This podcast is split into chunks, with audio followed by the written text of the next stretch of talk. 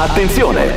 Il Morning Show è un programma senza filtri. Senza filtri. Nelle prossime tre ore sentirete espressioni come La 460 combatte il virus. Basta un virus per mettervi tutti in ginocchio, per farvi abbassare la cresta. Convertitevi intanto che siete in tempo. Ogni riferimento a fatti e persone reali è del tutto in tono scherzoso e non diffamante. Se le parole forti e le idee sguaiate vi disturbano, avete 10 secondi per cambiare canale. Il Morning Show è un programma realizzato in collaborazione con Batavium Energia. Buongiorno!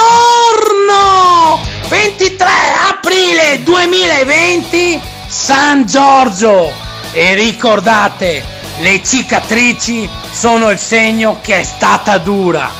Il sorriso è il segno che ce l'avete fatta. Ciao!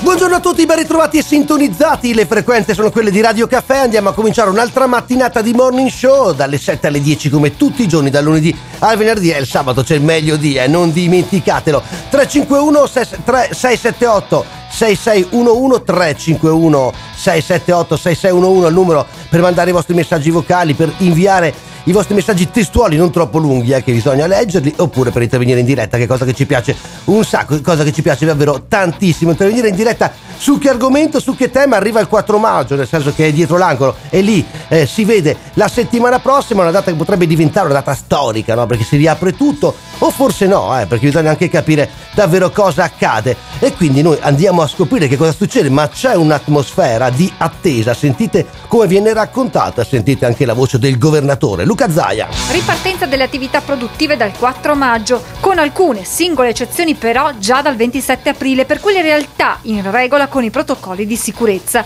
Sarebbe questo lo schema discusso dal Premier Conte con Vittorio Colau a capo della task force incaricata di delineare gli scenari della cosiddetta fase 2. Sono ore, giorni decisivi questi per disegnare il post-Covid in Italia. Tra venerdì e sabato il Presidente del Consiglio indicherà il programma della ripartenza. Intanto nel pomeriggio incontro della cabina di regia con gli enti locali e in serata Consiglio dei Ministri sul documento di economia e finanza. Questa settimana è cruciale rispetto ai provvedimenti del governo, non escludiamo che si vada nella direzione di avere già nelle prossime ore, noi domani dovremo avere una prima riunione importante tra presidenti di regione nella quale faremo un punto finale prima dell'ultimo confronto col governo rispetto alle aperture. Punto finale, confronto, riapertura, governo, oddio, le parole magiche, 4 maggio non è la settimana prossima, ma è la settimana successiva. Quindi, caro Alberto, avremo un'altra settimana uh, di limbo, no? visto che oggi è il 23 di aprile. Non è proprio domani, ecco. Sì, vabbè, non è proprio domani, però prima o poi arriverà. Allora, è la quarta volta, l'ho contato, che Zaya nel giro di otto settimane dice che la prossima è una settimana cruciale. ma comunque no, ha vabbè, ragione, è vero, cui... è sempre una settimana cruciale. Sì, ho capito, però che cazzo, cosa sono 52 settimane cruciali in un anno? Anche lì ormai le parole hanno perso qualsiasi significato. Ha probabilmente perso anche qualsiasi significato anche il eh, Consiglio dei Ministri se mai lo abbia avuto negli ultimi anni. Quindi farlo così da lontano? No, eh, no, no, no, no, no, no, non è quello. Farlo di persona, farlo connessi, eh, se hai le idee chiare, ce le hai chiare, sia di persona che connessi e le hai confuse, sia di persona che connessi. Secondo te, Toninelli, era colpa perché lo facevano connesso, se non capiva un cazzo? Oppure no, no? a suo eh, tempo eh, si faceva vis-à-vis. Eh, ecco, eh, pensa dire. se l'avessero fatto da remoto. Ma eh, io non, non riesco a capirla questa cosa di Colao chi era Colao, no? si potrebbe dire se si chiamasse Carneade. È uno dei 350 consulenti, super consulenti, super task force. Ogni ministero ha la sua task force. Vuol dire che non ci stai capendo un cazzo se hai bisogno di una task force. Beh, è uno che viene da, dal privato, insomma, eh, da un'esperienza no, importante, eh, allora una grandissima azienda. Sì, no, ho dico... capito. Beh, piuttosto che Luigi Di Maio, effettivamente è meglio Colao. Cioè, hanno chiamato uno tecnicamente. Ma allora, essere... perché Luigi Di Maio sta in Consiglio dei Ministri e Colao, no? Cioè, almeno, almeno, almeno Luigi Di Maio in teoria dovrebbe avere un consenso popolare, poi lo farei candidare in qualsiasi consiglio comunale a vedere se riesce a avere le preferenze eh, necessarie per fare, non dico l'assessore, ma, ma consigliere il comunale, consigliere comunale. E Eh, però c'è questa conferenza, perché poi il Presidente del Consiglio dei Ministri si confronta con i Presidenti delle Regioni, le Regioni si, presentano con il, si raffrontano con il Consiglio regionale, nel Consiglio regionale ci sarà qualche task force anche là, vuoi che decidano Beh, Noi ne loro. abbiamo una che parla tutti i giorni in Veneto. E allora in qualche maniera io non riesco veramente ad avere fiducia su questa ripartenza. Eh, secondo me sai cosa succederà? Succederà che faranno un castello di grandi eh, provvedimenti. Allora bisogna stare a due metri dopo essersi lavati le mani con la Mascherina. eh, mascherina FFP3. Se hai la FFP1 invece poi sta- devi stare a due metri e mezzo e devi avere i guanti. Se hai la FFP2 i metri sono 2 metri e 70 se piove e 3 metri e 20 invece se fa secco. Se c'è un'umidità, se c'è un'umidità superiore all'80% invece devi mettere la FFP4. E sai cosa succederà dopo un mese? Che ce ne sbatteremo tutti i coglioni e non ci sarà nessun controllo. Per cui alla fine, amici cari, fate tutte le task force che volete. Senti, senti le task force, senti Zaia, senti tutto il burocratese. Da due settimane l'andamento dell'epidemia in Veneto è in discesa, diminuiscono i ricoveri e i pazienti nelle terapie intensive, dati che arrivano quando il lockdown, come lo si è inteso dall'inizio, in regione non esiste più. Un 40-50% l'abbiamo raggiunto, il che non è una colpa, però io posso anche portare un'esperienza, dopo 15 giorni di questa situazione si continua a scendere. Quando noi abbiamo tolto i 200 metri da casa avevamo la preoccupazione del- della, della recrudescenza, no? della ricaduta. Abbiamo visto che in 15 giorni non abbiamo avuto ricadute, perché? Perché i cittadini rispettano le regole, No, oppure perché Zaia, io te lo dico veramente, io più ascolto Zaia più provo... eh, Affetto, eh, Sì, affetto. no, ma no, affetto no. si vede perché dai, No, ma no. no, Però mi- ri- divento sempre più mite, perché io ho capito che lui ha bisogno di, di- di uno che gli spieghi le cose in maniera concreta. Sai cosa è successo, Zaia? È successo che siamo fermi da praticamente due mesi, ok? Noi siamo qui in Veneto, siamo fermi da quasi due mesi. Allora, in questi due mesi il virus è entrato dove cazzo voleva, nelle case di riposo, ok? A un certo punto il virus contagia il primo vecchiotto. Il vecchiotto ci mette circa una settimana, no? Quelli tra gli 80 e i 90 anni, quelli che muoiono di più, che sono il 14% del totale. E ci mette una settimana ad aggravarsi. Poi un'altra settimana a tirare le cuoia sono due settimane. In quelle due settimane l'altro vecchiotto, quello che gli sta anche un po' sui coglioni, che sta dall'altra parte del corridoio, si infetta anche lui.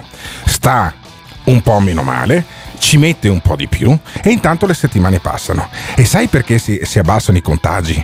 E perché si abbassano i morti? E perché si abbassano le terapie intensive? Tu sei convinto che sia merito dei tuoi 200 metri del cazzo? No! È che sono finiti i vecchiotti, è finita la gente con esiti gravi da, da- da contagiare. Cazzo, questi virus qua si sono incu- mm, ucc- hanno ucciso, ok? Stavo dicendo tutte cose, tutte parolacce.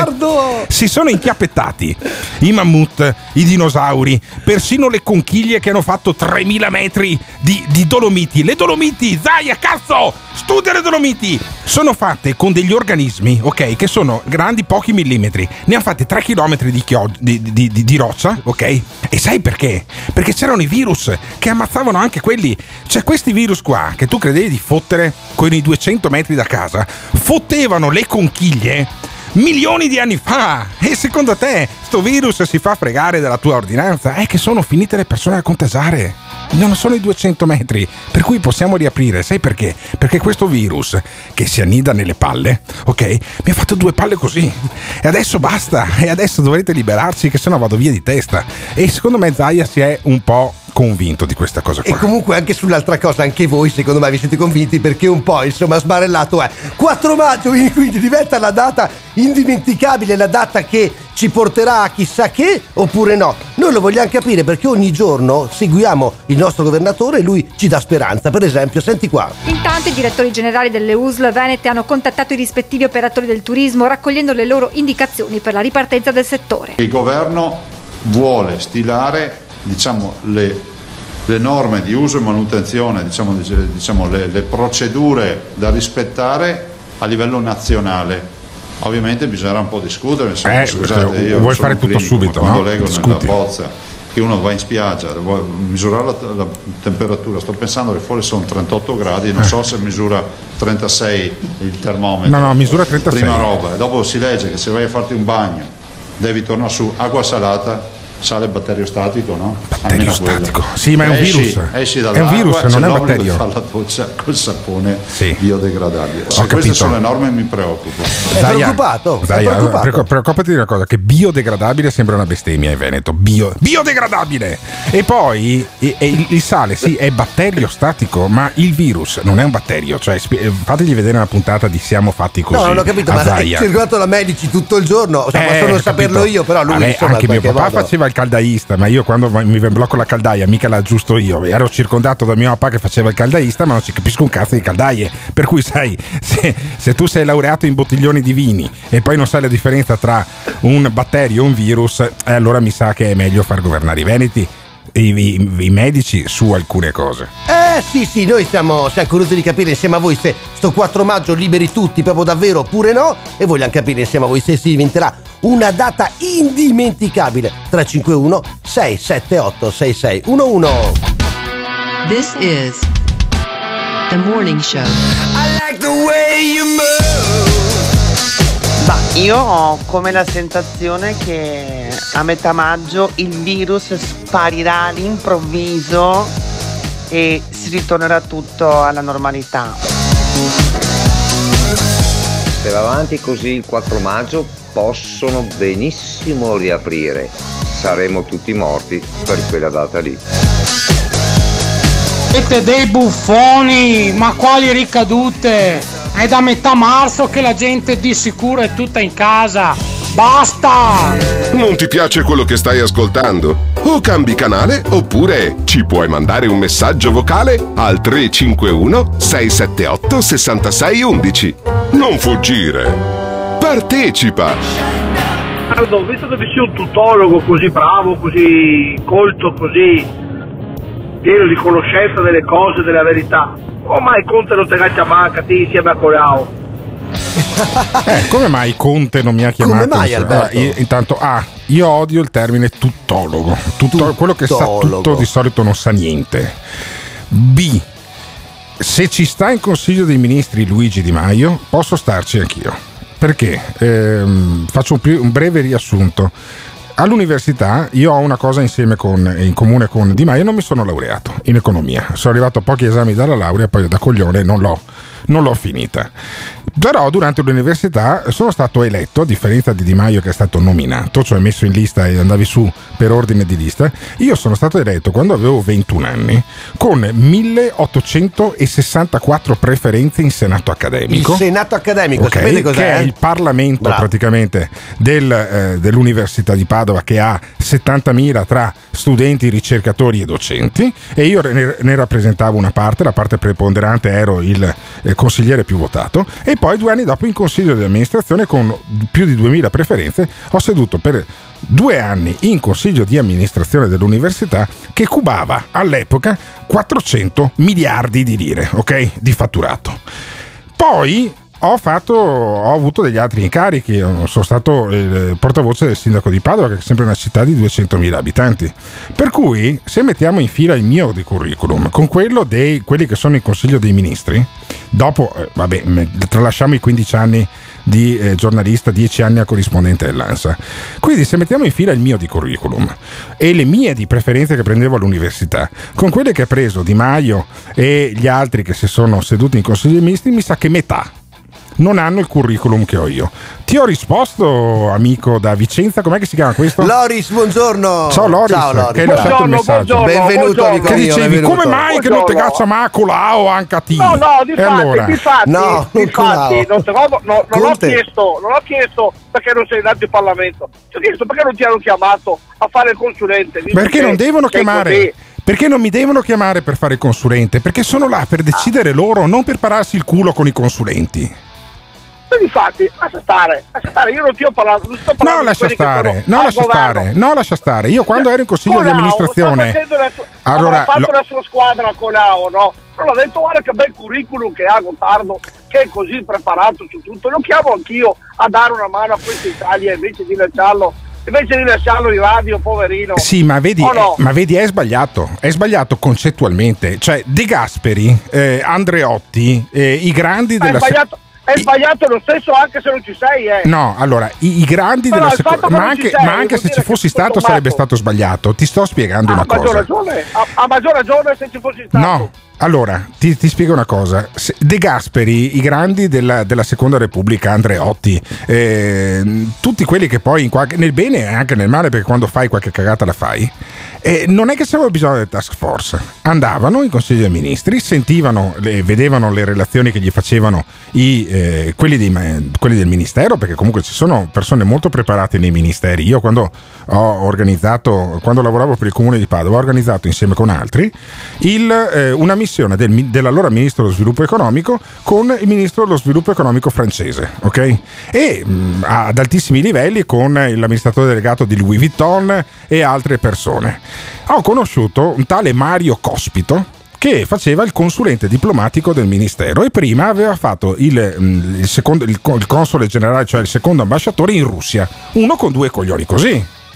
Perché non ti fidi di quelli là? Cioè, Cospito è una persona che ci mettevi un secondo a capire che era un gigante rispetto a me, rispetto a chiunque del livello base. Poi mi raccontava che persino il bisnonno lavorava già per i Savoia nei ministeri, perché poi questi qua sono quasi dei nobili ministeriali, no? E allora, perché avendo tutta una struttura statuale tu devi sovraccaricarla di altri 350 consulenti? Io non avrei mai voluto essere uno di quei 350 consulenti, perché se tu hai bisogno del, del- del parere di mille persone e ancora altre mille, e vuol dire che non sai un cazzo tu. Eh, Ma infatti non sono nessuno è un tutologo, eh. No, ma io non sto dicendo di essere e i consulenti, al- e al di là del fatto che i consulenti più o meno eh, validi in questo caso, ci sono sempre stati a livello istituzionale. Loris, non l'hai ca- purtroppo, no, eh, purtroppo eh. Mi scuso con te, Loris, non, non- non mi sono spiegato bene. Te la spiego in No, no, un'altra sei maniera. bene, no, no, te la, te la- te la spiego in un'altra maniera. benissimo. Te la spiego in un'altra Hai maniera. capito? Allora, l'Italia è un malato, no?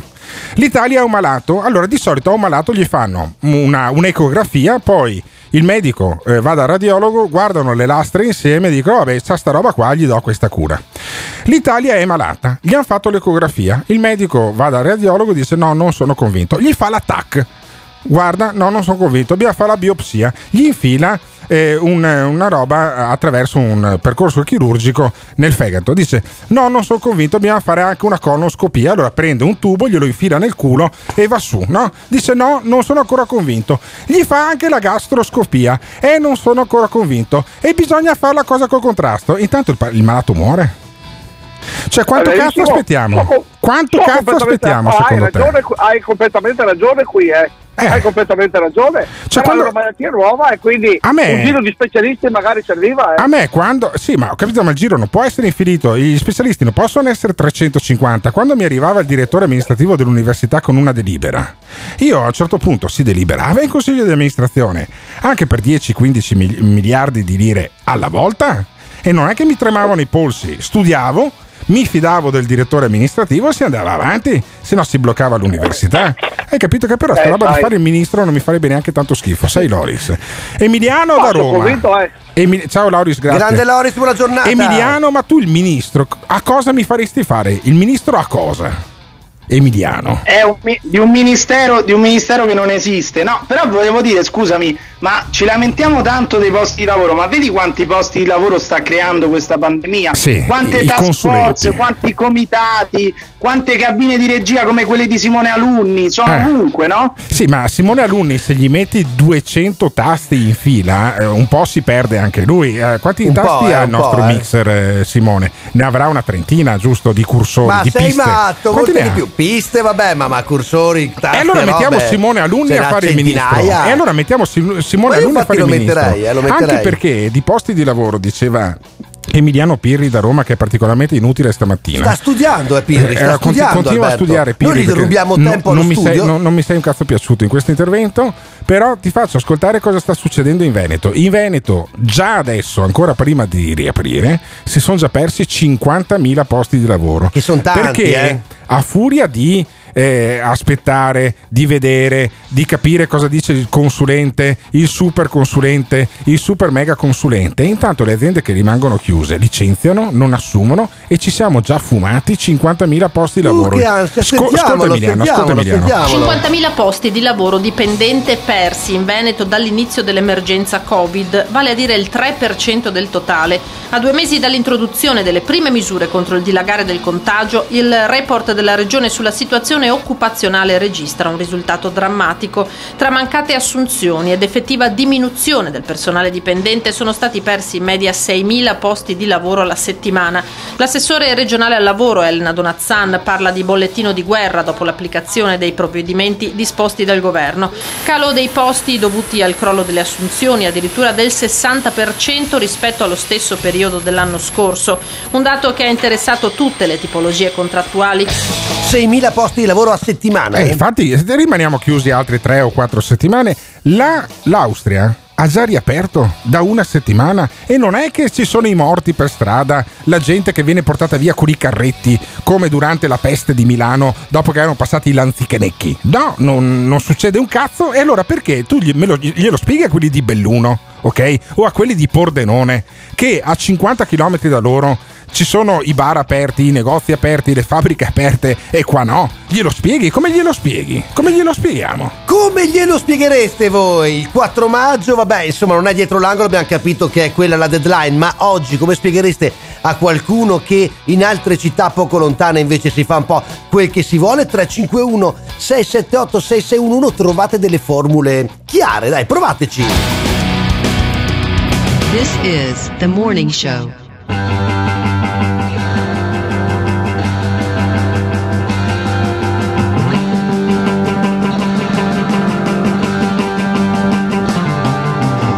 Buongiorno Gottardo caro, il Loris da Vicenza stamattina si ha asfaltato, come si suol dire.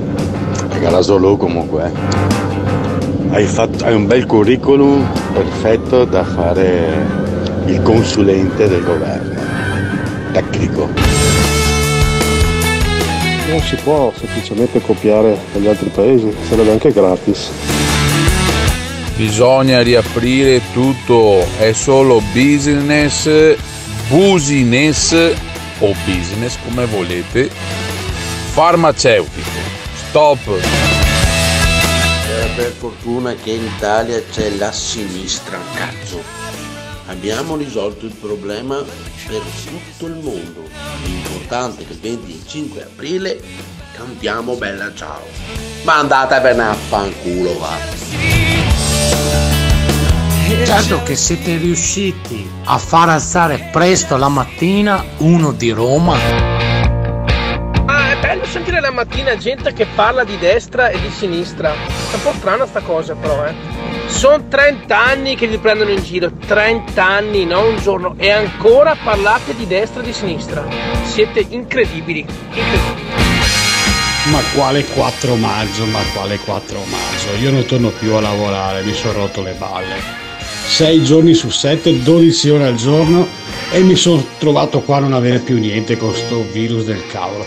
Non mi frega più niente, reddito di cittadinanza anch'io e aspetto il botto globale con una birra in mano e tanti popcorn. Ah, grandissimi messaggi che arrivano al 351 678 6611 a noi piace un sacco proprio interagire con voi quindi Eh, però non se poi vi si chiama qua. in diretta Però non con questi messaggi qua, perché secondo me questo è un nichilismo, è un rappresentante di un'Italia che si sta arrendendo. Ma Eh, Alberto, no, beh, scusami. Si sta Uno- arrendendo. Uno che dice voglio anch'io il reddito di cittadinanza. Eh beh, e vuol dire dopo che tutto, si è arreso. visto che si può, si può averlo il reddito Eh, di ma- cittadinanza. ho capito, Uno però. dice perché no capisci? Perché eh, è il lavoro che ti dà Convincilo, dignità. convincilo È il lavoro che ti dà la che non dignità. va bene. non- e perché uno si alza tutte le mattine, nel mio caso alle 5 e mezza, nel caso di Simone Alunni ancora prima.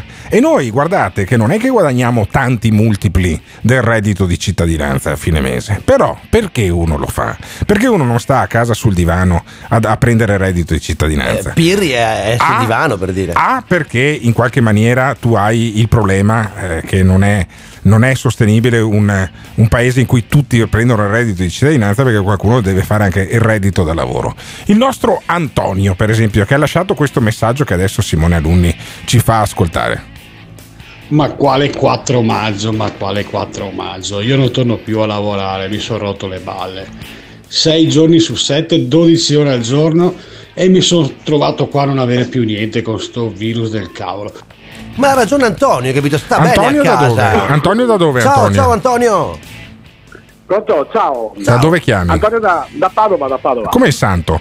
E, eh, Come An- il santo. Sant'Antonio da Padova, che è il 13 di giugno, poi tra l'altro al- eh, adesso vedremo poi la processione del No, santo ma, come beh, fanno a farlo. ma, ma non far casino subito, manca un mese e mezzo già Va metti bene. ansia a e tutti. allora, intanto. Antonio da Padova eh, dice 7 giorni su 7, 12 ore al giorno mi sono trovato con un pugno di mosche e allora mi prendo il reddito di cittadinanza. Ma davvero sei così stanco? 6 su Antonio? 7. Davvero, Sì, sì, da- sì, davvero davvero così stanco. Sei stanco? Che, Sì, lavoro, sì, sì. che lavoro fai, Antonio? Adesso niente, facevo un lavoro interinale dove ovviamente sono rimasto a casa, Eh. prima per un, un imprenditore, quindi quello, quello che potevo perdere l'ho già perso. No, no, no, raccontami E la tua quindi- storia. quindi Quanti, quanti anni hai, quanti anni hai, Antonio? 45. 45, abbiamo più o meno la stessa età, tu sei del 75. Hai fatto 75. l'imprenditore, in che settore? Edile?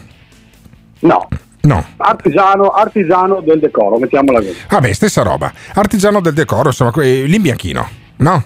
No, no. Facevi i Praticamente facevi gli no, stucchi, riproduzione, riproduzione di arte ebraica. riproduzioni di arte ebraica. Sì, giudaica. Giudaica, ma perché tu sei ebreo?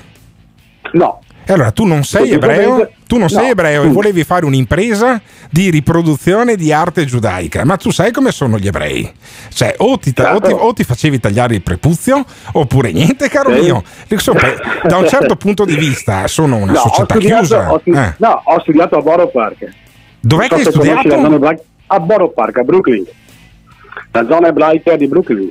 Ma, ma che di, ma, ma scusami, ma che cazzo di ascoltatori abbiamo Ma noi? che Noi- vita noi incredibile! noi Raccontaci, un- un- raccontaci. c'avevamo uno da Vicenza le- la- un paio di settimane fa che parlavamo del lockdown a Manhattan e, E lui a chiama da Manhattan, Manhattan. eh. Questo qui che invece ha studiato a Borough Park, che è un quartiere di Brooklyn, di Brooklino, come dicono invece gli italoamericani, quelli del sud. Hai studiato a Broccolino e poi sei tornato in Veneto a fare le decorazioni ebraiche.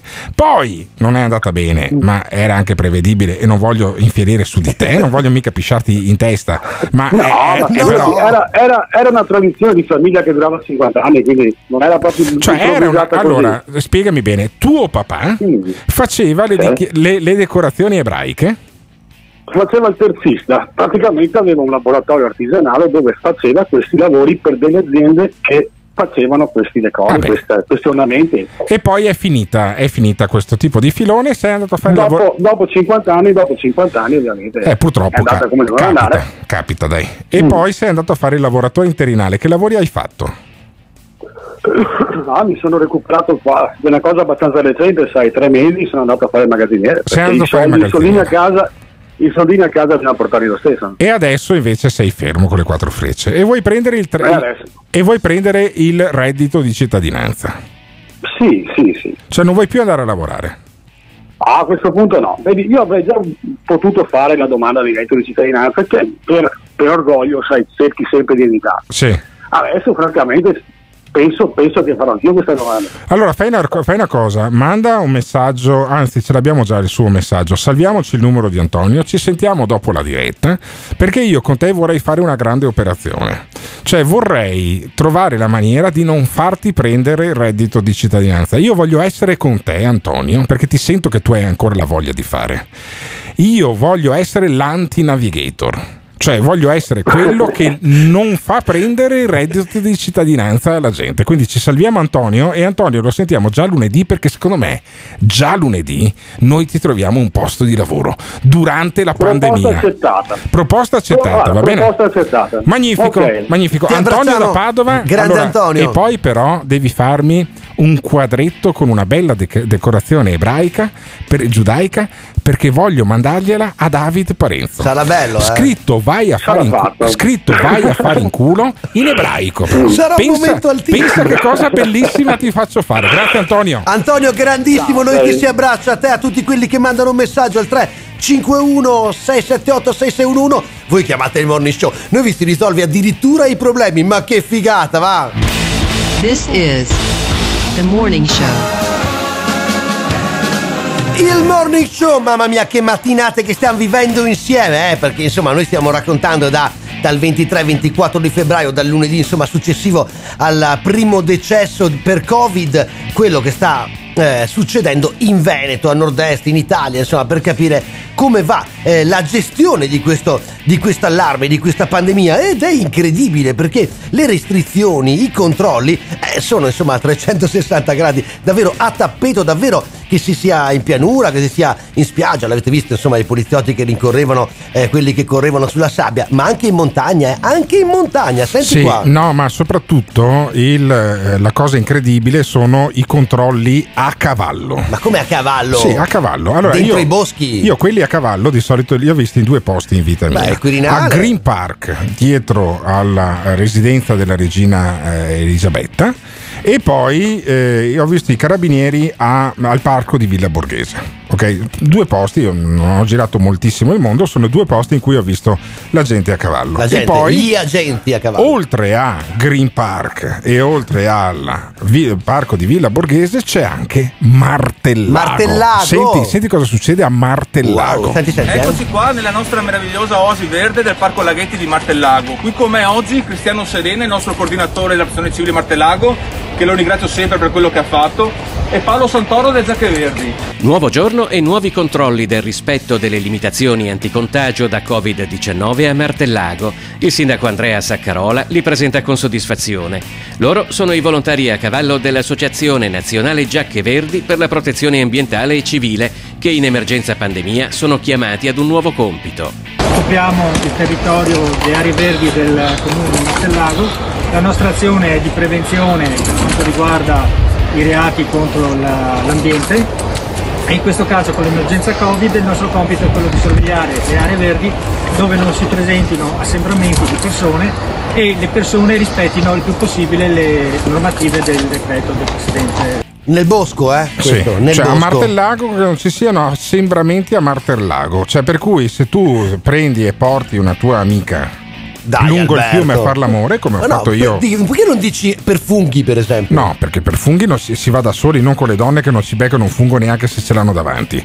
E quindi eh, io credo che sia incredibile che a Martellago questi qua fanno i controlli a cavallo. Io a cavallo li ho visti a Roma, eh, nel parco di Villa Borghese, giusto Emiliano? Anche adesso ci saranno i poliziotti, i carabinieri nel parco di Villa Borghese eh, con il cavallo, che poi non ho mai capito la cacca del cavallo chi la tira su.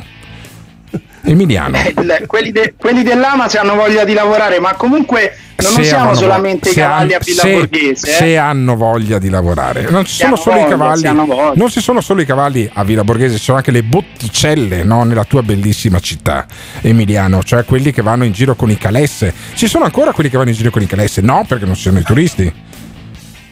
Ci sono, ci sono, ci sono quando, quando ovviamente non c'è la quarantena, Eh, ma adesso che c'è la cavalli. quarantena, ma adesso che c'è la quarantena, per esempio, i cavalli delle botticelle, che fine avranno fatto? Saranno finiti tutti in macelleria, per esempio? No, dai. Io se avessi la botticella, devo No. star fermo due mesi, sai cosa faccio? Bistecche. Vendo il cavallo, faccio bistecche e quando riapre la quarantena mi prendo un cavallo più giovane. Potrei fare, avresti potuto fare una cosa del genere. Oppure cosa succede dalle parti tue?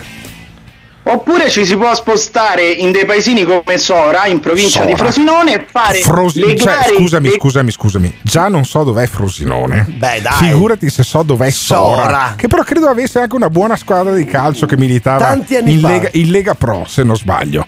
Esattamente. E vicino a Frosinone cosa è successo? È successo che durante il giorno di Pasqua hanno riconvertito questi, questi cavalli per fargli fare le corse con tanto di calesse, con tanto di fantino Ma dove? sulla via del corso. Ma stai scherzando? Corsa clandestina No, no, tra mi- cavalli a Sora. Ma stai scherzando? dici? Cioè, questi nel centro di Sora, nel centro di Sora, cos'è che hanno fatto? Durante la pandemia? Cos'è che hanno fatto questi qua? idoli. Si sono fatti la corsa in Una mezzo alla... corsa clandestina con tanto di auto al seguito che incitavano i cavalli, bellissimo, bellissimo. Come bellissimo, Bello, come bello. bellissimo, ma non si può. Ma, Ma, non è si bello, può. ma Alberto, ma dai! Ma perché? Ma ti lamenti delle chiusure e Sì, poi non cioè- esulti una cosa del Ma genere? il cavallo poteva farsi male. E com'è Sì, finita? assolutamente. Ah, ma, ma hanno arrestato qualcuno. C'erano gli, gli elicotteri della Guardia di Finanza praticamente in tutti i posti, compreso Padova. Ma perché? Eh, cioè, li hanno presi, li hanno arrestati. Un cavallo sarà No, anche facile da inseguire. l'uni- L'unico problema dell'Italia sono i runner che vanno da soli ai parchi, Eh, mentre mentre i chi cavalli- fa le gare Ma chi è che ha vinto? cavalli Ma poi, ma poi alla fine ha vinto Soldatino come nel film oppure no? Chi è che ha vinto? D'Artagnan, D'Artagnan. D'Artagnan, eh, preparatissimo, grande, bravo, bravo. grande, bravo. grande, grande. Il nostro Emiliano Pirri, noi gli rubiamo tempo perché questo dovrebbe studiare per laurearsi, però insomma gli piace anche a lui essere eh, della banda del Morning Show. Noi, noi vi chiediamo naturalmente di collaborare al Morning Show, quindi di dare il vostro contributo, il vostro parere 351 678 6611. È quasi finito il lockdown oppure no? Darwin diceva sempre il lavoro nobilita l'uomo e io aggiungo che un lavoro fatto con amore ti fa dimenticare qualsiasi tipo di fatica. Andiamo a lavorare ragazzi. A Eh sì, lavorare, andiamo a lavorare. Eh, Se si potesse, perché non è che si può sempre. Noi eh. lo stiamo facendo ed Noi è sì, molto facile ed è molto altri no. comodo. È molto comodo, ad esempio, essere qui in questi studi radiofonici in cui, nonostante sia chiuso il locale, abbiamo anche qualcuno del caffeine, nel caso Jacopo Morelli, che ci porta addirittura il muffin, Il caldo, muffin caldo, per eh. fare la colazione la mattina. Ma Perché qualcuno non andava bene la brioche, eh? Ma riapriremo. C'è gente che non ha mai chiuso, ad esempio quelli che producono eh, gli ortaggi, la frutta e la verdura, perché eh, loro in qualche maniera lavorano all'aria aperta, non hanno bisogno di, non hanno problematiche di distanziamento. Tu pensa, un campo di asparagi sarà lungo 200 metri, che problemi di distanziamento hai? Però è molto faticoso perché stare con il culo all'aria a tirar su gli asparagi, che prima hai dovuto fare la montagnola di terra, poi piantarli, poi coprirli con il nylon nero, poi aprire il nylon per vedere se stanno crescendo, poi a un certo punto li testi, poi vai con una specie di archibugio, una specie di baionetta a tagliarli sotto, poi li tiri su, poi li porti al mercato e non te li pagano un cazzo. Gli stessi asparagi vai al supermercato e costano un botto della testa, un occhio della testa. Dove cazzo sono finiti i soldi? Se lo domandano, ad esempio, gli agricoltori della zona eh, meridionale del Veneto, i nostri teroni. E noi, perché anche noi in Veneto, no? Mica- allora, Emiliano Pirri da Roma è teronissimo. Beh, sì, ma profondo sud. anche noi abbiamo i nostri terroni che producono i carciofi, gli asparagi. Molti veneti durante le bonifiche poi sono andati alla Dispoli a, eh, produrre i carciofi. Hanno quasi tutti eh, dei cognomi veneti, c'è una specie di mafia dei carciofi. E noi invece sentiamo cosa ci racconta a Rete Veneta in- in- impagabilmente e solo servizi da Rete Veneta, audio da Rete Veneta.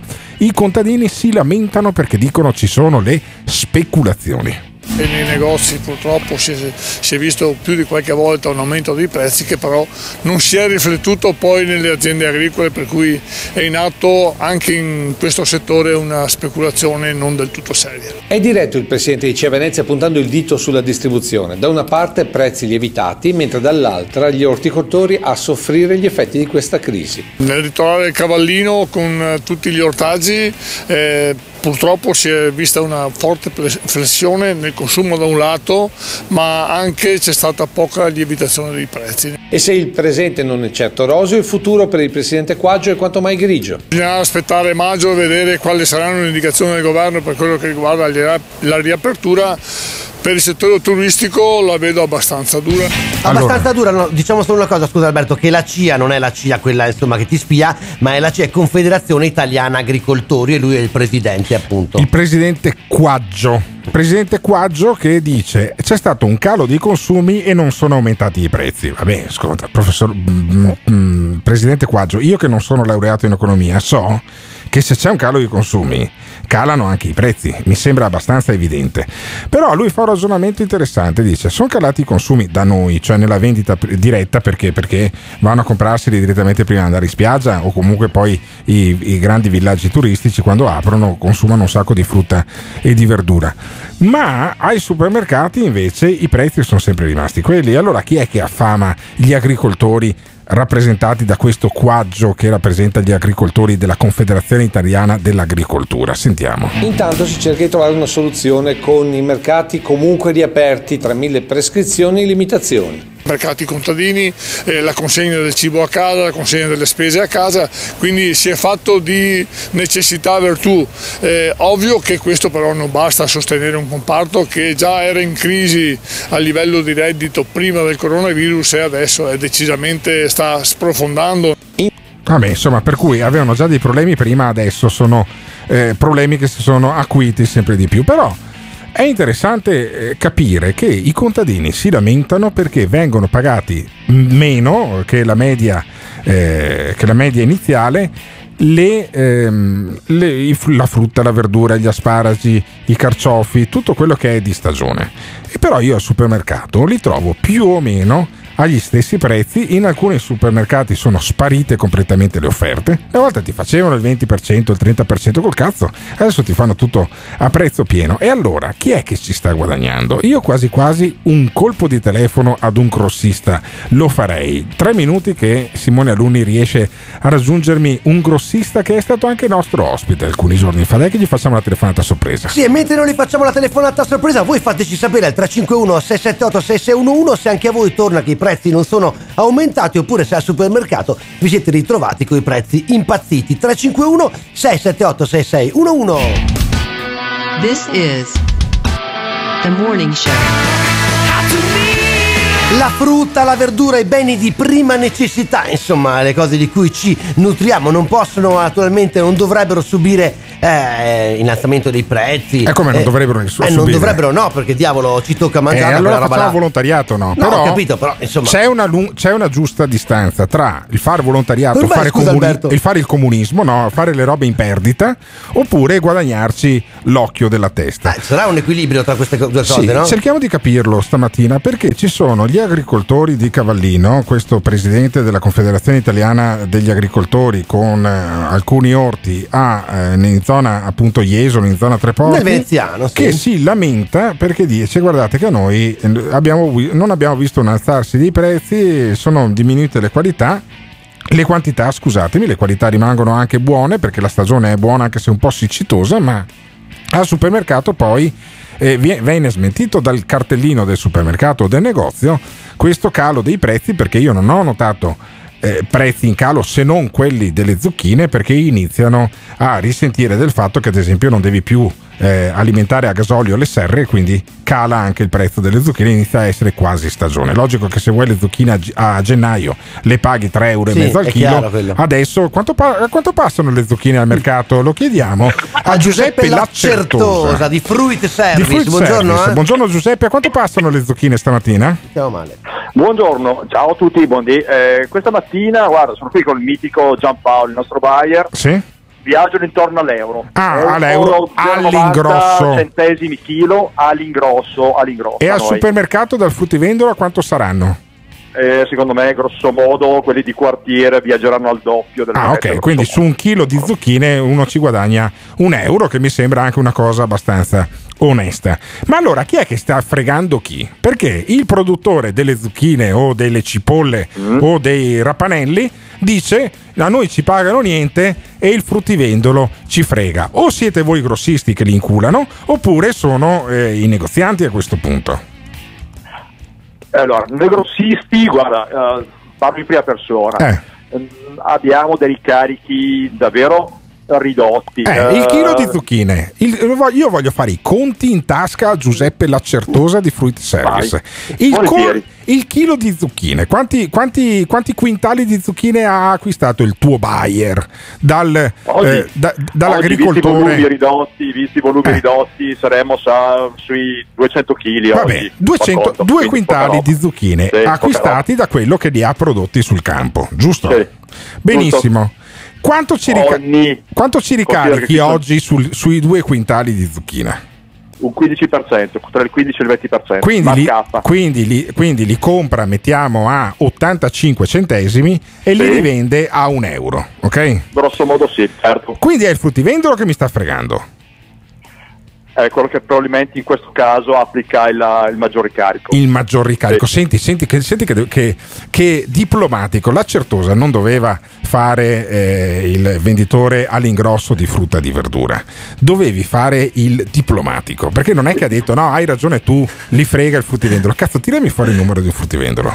Adesso noi, io- dai, nel prossimo. No, dai, adesso non è che possiamo fare. eh, che, che, che è che lo faceva la cosa? La Clerici, se non sbaglio, Ah, che faceva. certo, lei sì, l'Antonella, tutta- eh. l'Antonella Clerici. Non voglio fare l'Antonella Clerici, però è vero o no che sono aumentati i prezzi all'origine o, so- o aumentano solo al dettaglio? Com'è, com'è l'andamento della frutta e della verdura? Però posso dirti quello che è accaduto da settimana scorsa a questa settimana Sì. in corso. Settimana scorsa aveva dei prezzi fotonici. Fotonici. Eh, alcuni esempi. Su cosa? Alcuni esempi.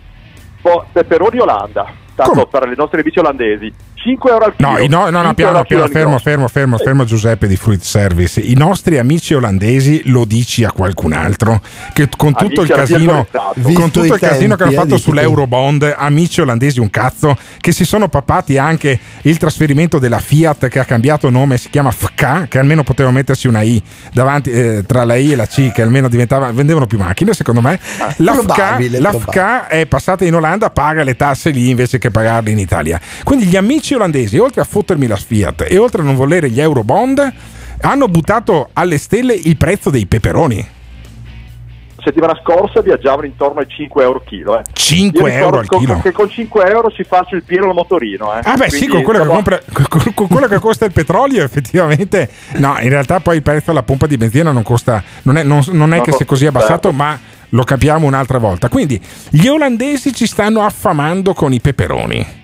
E poi solo, ma quali- anche col- anche con... ma conto anche altri prodotti, anche il, ram- il cosiddetto ramato olandese, quindi il pomodoro, quello tondo bellissimo con tanto di ramo verde. il ramato olandese, quello che sembra finto. Eh, no, è finto perché lo fanno ca- nei capannoni, per cui no- non, no- non sembra finto, ma è finto perché è fatto nei capannoni sul cemento. Costa sull'euro e 40 al chilo. L'euro All'ingrosso. 40 al chilo. Ma, scusa, ma scusami, ma perché noi importiamo la frutta, i peperoni, i, i pomodori? Uno si immagina che arrivino dalla Puglia, dalla Calabria, dove fanno già 27 gradi, 28 gradi medi al giorno. Perché noi li importiamo da lì? Eh, il diplomatico dice che è una stortura della La globalizzazione. può stortura della globalizzazione. Globalizzazione. Sono d'accordo con te, perfettamente invece? d'accordo con voi. E invece, E invece, invece sai, sai- sai- invece sai, qual è, sai qual è la verità, Giuseppe? È che noi vediamo troppa pubblicità e vogliamo il pomodoro, quello che non è sporco di terra, quello che non ha la maccoletta perché l'ha beccato un passerotto. Vogliamo la roba perfetta, vogliamo le tette rifatte. Il Certo. Tu pomodoro vuoi le tette olandese, rifatte? il pomodoro olandese è come le tette rifatte, è come, è come le labbra sili- siliconate, il peperone, quello che sembra di plastica, che ha la stessa curvatura della, della- della carrozzeria di una Ferrari. Però io preferisco il, il- il peperone, quello un po' storto, quello un po' sporco di terra, perché vuol dire che non l'hanno fatto in capannone. Tu vendi quelli sporchi o quelli puliti, Giuseppe? Mi tocca vendere quelli puliti, belli, lucenti, Vedi, perché è quello che il, cliente oggi vuole, soprattutto nei supermercati, perché vuole- vogliamo il prodotto bellissimo che dura sei mesi, eh, mangiarlo senza lavarlo. Quello sporco eh, che arriva magari da, senza da troppo distante, da Lusia o Sì. da più vicino. Dove cazzo è Lusia? da mezzo... Rovigo. Ah, Rovigo, posto che io, eh, io, io disconosco, Non dirlo io sempre. disconosco, io voglio l'indipendenza di Rovigo sei. dal Veneto, non voglio Rovigo in Veneto, voglio che diventi Ma una non- ma perché? repubblica indipendente, ok? E quindi da Lusia arrivano dei pomodori, dei peperoni ottimi, mi dici Giuseppe, ma tu li Arrivo vendi? dal- arrivo- cerchiamo di vendere, sto cercando di spingere i prodotti italiani Oh. e soprattutto i prodotti locali. Molto bene, molto bene. Vedi che poi ci sono. E allora non sei tu l'affamatore del popolo, sono i fruttivendoli, capisci? Ma no, Sei tu in realtà, in realtà del siamo noi gli affamatori del popolo. Perché se vuoi il peperone perfetto che è fatto in Olanda, poi non puoi lamentarti degli Esatto, Eurobond. esatto. Abbiamo fatto una piccola lezione di economia scherzando durante il morning show e ringrazio molto Giuseppe Lacertosa di Fruit Service perché sei Grazie davvero tutti. Molto utile. Poi, se domani ti capitasse di portare una cassa di zucchine qui nel nostro indirizzo di Riviera Tito Livio 52 davanti alla questura di Padova, schifo non ci farebbe. Eh, perché Non io ci fa, non cerco ci fa. sempre di estorcere qualcosa, Qualcosa. io dai commercianti che passano di qua. Un Grazie abbraccio, Giuseppe. grazie davvero Giuseppe Lacertosa. Il ramato, quello là, cioè andate a guardare su Google il ramato olandese, così quando poi andate al supermercato non lo comprate. Ma insomma, noi vogliamo capire insieme a voi se i prezzi sono aumentati oppure no. 351 678 6611. Radio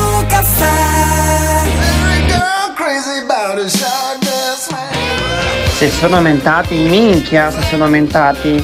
Una birra marca nota da 1,29 è passata a 1,40 e i finocchi da 60 centesimi l'uno a 75 centesimi l'uno. Fate un po' voi. Facciamo un po' noi Alberto, Sì, eh, non è facciamo un po' noi. Eh. Allora, non è credibile che perché cosa non è i, credibile? finocchi, I finocchi. i finocchi non si comprano a pezzo, si comprano al chilo. Al e chilo. quindi, secondo me, questo nostro ascoltatore in qualche maniera mm, ci sta raccontando una mezza bugia, una be- mezza bugia sui finocchi. E Non me, la finocchi racconti, non me la racconti giusta da sui finocchi, no? 60 centesimi Ma l'uno figurati. A non- 75 centesimi ma non sei credibile. Ha detto Ma non centesimi, credibile. non centimetri. Ma no, ma sì. 351 678 6611 a questo numero eh, mandate i vostri messaggi vocali perché ci stiamo chiedendo caro Alberto se i prezzi sono aumentati se l'economia in qualche modo si inceppa anche per questo perché insomma si guadagna poco e, e invece si deve spendere tanto per mantenere la famiglia e altre cose ovvie E parlando di finocchi, eh, parliamo anche di Giuseppe Conte, di Rocco Alberto, Casalino dai. e di Rocco Casalino, Eh, beh, sì, dici tu. eh, più finocchio di quello. In, eh, però noi non parliamo di Rocco Casalino, ma parliamo che di cui è il, porta, eh, di cui È il portavoce del Premier, Io non eh. riesco a capire se è Conte che è il portavoce di Casalino Scusami, o Alberto. Casalino che è il portavoce Casalino di Conte. è istituzione cioè tu dovresti comunque avere un minimo di Casalino era detto Ermutanda eh, al- alla seconda edizione del Grande Fratello. Poi eh, sfilava, eh, anzi andava a fare le nottate con Vladimir Luxuria alla mucca assassina. conosci bene Per il suo cui- curriculum vedo. No, beh, conosco bene il curriculum romano, ma potremmo chiedere a Emiliano Pirri. Emiliano, ho detto qualche inesattezza su Rocco Casalino? sei preparatissimo anche tu Assolutamente no, e anzi ti dico che quando lui andava al Mucca Assassina, Sì. nello stesso locale si esibiva Richard Benson. al chiuso. Uh, il, ragazzi. mitico, il mitico Richard Benson, rocchettaro delle tv locali eh, di mezza Italia, già noto anche alle cronache della zanzara, ma questo è il morning show e quindi non ci dilunghiamo più di tanto. E eh, abbiamo invece il nostro Giuseppe Conte che ieri ha riferito al Senato sullo stato del paese dicendo che ci sono altri qua- 50 miliardi di euro in arrivo e sai cosa farà sto stronzo? Fa, Alberto. nel senso buono del eh, termine, nel senso buono eh farà la conferenza stampa di venerdì sera Ma in maniera certo. che noi tocca raccontarla poi lunedì perché il sabato Ecco, va in onda il meglio di ma intanto eh sì per forza perché insomma lo fa apposta lo fa sempre le conferenze stampa o di venerdì o di vabbè sabato che, vabbè che sai anche te che gli orari di Conte voglio dire ti dice alle 9 e arriva alle 11 Ma per però- forza, ma sai perché? Perché, Perché? ora che gli scrive le cose il suo portavoce che era abituato a fare le nottate al mucca assassina. Mucca assassina, o, o- o inizia, lui inizia a carburare verso le 22 Casalino, dai, cioè, è come i vampiri, cioè dopo il tramonto. Eh sì, ma è così. E, e in qualche maniera sentiamo poi Giuseppe Conte come ha raccontato in Senato quello che ha intenzione di fare nella data fatidica del 4 maggio, la ripartenza. La ripartenza dal 4 maggio con un programma nazionale atteso già entro fine della settimana. Alle Camere il Premier Conte indica la rotta, quella della cautela e di un piano per le riaperture omogeneo su base nazionale. L'app Immuni per la tracciabilità sarà volontaria, spiega, nessuna limitazione per chi non la userà, mentre mascherine e distanziamento scandiranno la quotidianità. mantenere e far rispettare a tutti i livelli le misure per il distanziamento sociale, promuovere l'utilizzo diffuso dei dispositivi di protezione individuale fino a quando non saranno disponibili una specifica terapia e un vaccino. Hai capito Alberto? Fino a quando non sarà disponibile una specifica terapia e un vaccino, caro Alberto. Sì, io sono abbastanza preoccupato dalla seconda parte perché eh, è come se noi avessimo detto che bisognava tenere l'uccello nelle mutande. no? Alberto, no, ma cosa stai per dire? Ah, Scusami, Emiliano, la mascherina cos'è in fondo? La mascherina cos'è? È un eh, presidio medico, che Sì, vuol dire? ma in fondo è, è una specie di mutanda per la faccia, no? Sei d'accordo con me in questo? Eh, potremmo, potremmo dire ancora di più, una- è una sorta di preservativo per la faccia. no? Bravissimo, allora eh, vedi che Bravissimo, Emiliano, Emiliano è dalla parte mia, mi sembra di essere un po' in qualche maniera Socrate con No, la tabula mai, rasa, no? mai dalla parte tua. Ecco, Bravo, però- tieni duro, eh, mi però, raccomando. Allora, tieni duro quando si parla di preservativo è un'altra cosa. Allora, in qualche maniera noi abbiamo la mascherina che è una specie di preservativo per la faccia, lui dice, e bisogna tenersi questo preservativo in faccia fino a quando non c'è il vaccino. Allora, è come se io avessi dovuto tenermi il preservativo sull'uccello fino a quando non ha trovato il vaccino per l'HIV. L'HIV sono 30 anni che cercano il vaccino, cioè ci sono dei virus. infatti- Eh, dimmi Emiliano. Tuttora, consiglia- tuttora consigliamo di fare sesso protetto a tutti. Bravo, Eh, Emiliano, facciamo bravo. passare questo messaggio. Sì, dalle occhiaie che ho visto su Instagram, tu fai del sesso molto protetto negli ultimi due mesi, Emiliano, perché eh, tu ce l'hai la fidanzata. Sì, sì, Eh, assolutamente. ma da quant'è che non la vedi? Eh, da 40 giorni. Da Ecco, 40 vedi, giorni. vedi, è più sesso protetto di così, è una cosa assolutamente perfetta. Io mi- non so se la gente si sente protetta da Giuseppe Conte. Sentiamo ancora Giuseppe Conte. Apre al contributo delle opposizioni sulla risposta economica, sollecita le regioni in ritardo a comunicare i dati per l'erogazione della cassa integrazione, una delle misure, sottolinea, con cui il governo combatte un'emergenza che colpisce i più fragili. A breve poi un nuovo decreto con ulteriori risorse per famiglie e lavoratori. Una cifra davvero consistente, non inferiore, non inferiore a 50 miliardi di euro. Questa sfida riguarda tutta l'Europa e sul MES Conte ribadisce come configurato ora è inadeguato, ma perché altri stati interessati come la Spagna possano avvalersene non mi opporrò. Quindi rilancia su bond comuni, con noi molti altri paesi. Non potrò, nell'interesse del Paese, accettare un compromesso a ribasso. Un compromesso al ribasso mai, capito? Conte ha detto di no, caro Alberto, ha detto assolutamente no, facendo riferimento a, a- tutta la questione degli eurobond e alle polemiche dei giorni scorsi. Vabbè, insomma, io credo che poi alla fine eh, Conte durerà pochissimo. Cioè, dura di più un peperone olandese di Conte. Guarda, io gli do. Sono d'accordo con Pier Ferdinando Casini. Guarda cosa ti vado a riesumare. Incredibile, l'avevamo rimosso. Che in noi. una intervista a Il Foglio, pensa con che perversione io passo i miei pomeriggi che leggo Il Foglio di Ferrara e di eh, Cerasa. E ehm, sul foglio Casini diceva: Questo governo dura al massimo un altro mese. E sai che secondo me è assolutamente probabile. È assolutamente probabile anche secondo voi, insomma, ai giorni contati, finita la pandemia, finito il virus, finita l'emergenza, finisce anche Conte. Fateci sapere che ne pensate voi. 351 678 6611. Veramente pensate che si possono fare le conferenze alle 23.30? Sono misure severe, me ne sono consapevole. Veramente pensate che le nostre libertà siano gestite dalla polizia municipale? Ma non abbiamo alternative. Rimanere a casa, rinunciare a radicate abitudini non è affatto facile. Sarà vietato sedersi sulle panchine di tutte le aree pubbliche della città. Vietato, vietato. Dov'è il pericolo per chiudere le scuole, i musei, i teatri? Non possiamo star due anni chiusi in casa. È una violenza contro la cultura, contro la civiltà, contro il buonsenso. È l'ultimo sacrificio!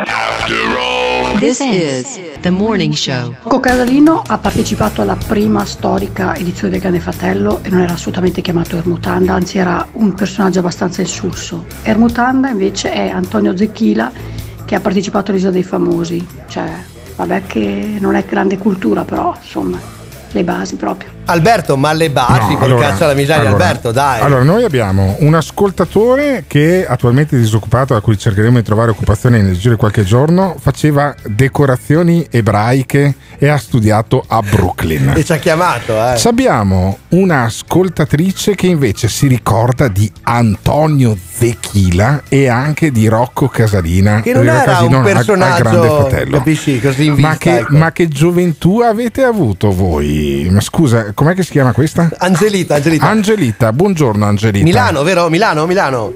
Sì, Milano, ciao, Ah. Angelita da Milano, eh, che- dove siamo sul digitale terrestre sul 751 Sì, oppure, esatto. sulla, oppure sull'app. è la terza volta che sento dire sta roba del mutanda, la quarta non ce l'ho più fatta. Non ce l'ha più No, fatta, allora, Alberto? perché tu dici ci vuole una corretta ci vuole, ci vuole una corretta esegesi del, eh, dei soprannomi dei disperati che vanno in televisione a fare Allora. queste cose qua. Non dobbiamo confondere la prima edizione con le altre edizioni. Ah. La prima edizione di Grande Fratello è stato un grandissimo esperimento sociologico, è stato anche molto interessante Sì. perché comunque c'era l'ingenuità della prima edizione. Ah, e tu- e E tu- Rocco allora- allora, che è arrivato scusami. abbastanza avanti, non è che si è proprio distinto per Ma era nella prima o scelta. nella seconda edizione del Grande Fratello, tu che ormai le sai tutte a memoria? No, no, tutte no, le prime sono guardate. Eh. Ah, Nella prima edizione chi c'era? Andiamo a memoria, chi c'era? C'era, beh, c'era Pietro Tarricone. Piero- è Pietro Tarricone, Che è, arrivato te- che è arrivato terzo. Ah, è C'era- arrivato terzo, non aveva vinto il Grande Fratello. Chi, chi aveva vinto il Grande unico, Fratello? Chi aveva vinto il eh, Grande Fratello? Cristina Plevani Chi? Cristina Plevani. E chi una, era? bagnina, una bagnina del lago d'Iseo. Del lago Una di Iseo. bagnina del lago Eh, di Iseo. Poi? Ascolta, eh, questo era No, per dire, no, No, no, no, poi andiamo, no, andiamo avanti. Evidenziamo. C'era Andiamo un macellaio che poi ha fatto della radio. Che era uno Eh, vicentino, se non sbaglio, il macellaio, o no? Non te lo Sì, ricordi? se- mi sembra. No, no, sì, sì, ma lo detestavo, quindi non è che l'ho proprio un po' rimosso. Ah, lo detestavi. poi- Ma a te No, chi piaceva? Ma to- Rocco Casalino ti piaceva come componente Ma del carità. Ma Ah, Chi è che una preferivi Tarricone? Preferivi Eh, Tarricone? Laricone era un bel personaggio, mi piaceva molto. Adesso non mi ricordo, eh, aspetta, Betta di cognome, mi pare o Patrizia, adesso non mi ricordo Eh. il nome, in questo momento non mi sovviene, che era una PR, era un po' stronza, però era un po' simpatica. Era una PR, pensa che noi un PR ce l'abbiamo come, come presidente della giunta regionale. Quindi Eh, tu pensa che noi in Veneto, Antonietta che io ti favo lei. Angelita non senti un cazzo quando parlo io, quindi non ti blocchi. Allora, eh, pensa che noi abbiamo un PR invece, che invece di aver fatto Grande Eh. Fratello, fa il governatore della regione da una decina d'anni dopo, no, essere, stato, so. dopo essere stato il vice di Eh, non è che siamo messi tanto Eh. meglio di voi noi, eh. No, con Font- eh, come sta andando con Fontana Come lì a sta Milano? andando, come sta esatto. andando? Allora, io ti dico la mia esperienza personale di tutti i miei amici che lavorano in, uffici qui a Milano e zone. Nessuno rientra al 4, nessuno. Tutti noi continuiamo a fare smart working, tutti noi continuiamo a fare eh, distanziamento sociale, eccetera. Certo, dal 4 si spera che alle 5 spengo il PC e vado a fare una passeggiata. Quindi dal 4 di maggio speri di poterti fare una, masse- una- passeggiata, ma non rientri al lavoro in ufficio dal 4 di maggio. Non rientriamo, ce l'ha detto ieri il nostro capo, meglio di no, evitiamo perché a parte che gli uffici sono sovraffollati e non si può stare a distanziamento di Ma il, il presidente della giunta regionale della Lombardia, Antonio Font- Antilio Fontana, fa la conferenza stampa tutti i giorni a mezzogiorno e mezzo in diretta Ma io che lo sappia, ma guarda, ma neanche, a parte che non lo so perché non mi interessa, ma penso che l'ho fatta alle 6, 5, 6, 7. Mm. Ah, Ma comunque guarda, lo- lui non fa lo una, leggo, fa una conferenza lo stampa anche a Tilio Fontana. Quindi. Ma eh, secondo te lo rieleggono il prossimo giro o finisce a, pa- a Piazzale Loreto Antilio Io già mi Fontana? sono stupita che sia stato eletto la prima volta, penso se spero Ah, che sia eletto una seconda. La compagna, la compagna Angelita che lotta insieme a noi. Bene, Io per lotto, cui. ma sono tra i pochi purtroppo. Ma quindi poi ma il banana, chi era il banana? C'era il mutanda, ma c'era anche il banana. No, il sbaglio. banana non lo so, Ah. eh, guarda, io le mutanda lo so per caso perché io guarda, non l'ho mai guardati, però siccome una volta duravano su Rai 2 fino a mezzanotte, Sì. io finivo il film, giravo su Rai 2 e vedevo la fine. Ah, Questo è entrato a me. eh, Pensa che certo serate punto, agghiaccianti. Pensa che serate Sì. agghiaccianti passavi e adesso, dopo il film su Rai 2, cosa fai? Guardo il telegiornale di Rai 3 o leggo il libro o mi guardo qualcosa su Netflix. E la la mattina mi alzo alle 7 meno 10 come sempre perché se perdo sto ritmo non... Cioè, tu ti alzi alle 7 meno 10 per far cosa? Mm. Per ascoltare il morning show? No, mi alzo alle 7 meno 10 perché così mi alzo, accendo il PC, faccio colazione con calma e comincio a lavorare. Alle 5 posso spegnere, se no, se, se comincio a lavorare alle 10... Ah, perché tu dici lo smart 6. working comunque è smart, ma è anche working. È anche working, e prima lo cominci, prima lo finisci. E siccome qui facciamo l'alto e il basso, parliamo del mutanda e di Rocco Casalino, ma anche di gente che invece ne sa, tipo il nostro amico, almeno mio personale, una persona che io stimo tantissimo, che è Carlo Calenda. Senti Carlo Calenda Vabbè, di, cui fan, di cui è fan anche Emiliano Pirri, ma sentiamo in religioso silenzio Carlo Calenda. Sembra eh, che ci siano i presupposti Da per Lili un Gruber, governo di grande coalizione e le sembra anche il momento giusto per aprire una crisi di governo? Ah, rispondo alla seconda, no, non credo infatti non è questo che ho proposto. Quello che ho proposto è che i partiti di maggioranza e di opposizione si incontrino per verificare se c'è una convergenza possibile su pochi punti fondamentali per dar vita a un governo di ampia coalizione. Vede, io ho, ho la sensazione che non sia chiaro eh, il baratro a cui ci stiamo avvicinando. Noi abbiamo oh, una perdita che sarà tra i 15 e i 10 punti di PIL, abbiamo il turismo che sarà a zero per una stagione e più eh, dal turismo dipende il sud, eh, le misure del governo in questo momento, tolto il lockdown, sostanzialmente non stanno funzionando e soprattutto ben altre ne dovremo implementare penso al fondo perduto per sostenere i redditi e sostenere le imprese. E tutto questo lo facciamo con uno spread che sta a 270 punti nonostante il supporto della BCE, con una grande confusione nel modo in cui ci presentiamo all'estero. Ecco, io penso che semplicemente così non reggiamo e allora di necessità virtù. Rassicurante è il messaggio di Carlo Calenda, caro Alberto, eh, ci fa sentire tranquilli, voglio dire. Sì, beh, eh, ci fa sentire tranquilli perché eh, Carlo Calenda è rassicurante di per sé. A, a, voi a Roma, il romano Carlo Calenda, che sarebbe addirittura impredicato di fare il sindaco al posto della Raggi, piace oppure no, Emiliano? Ti piace Calenda?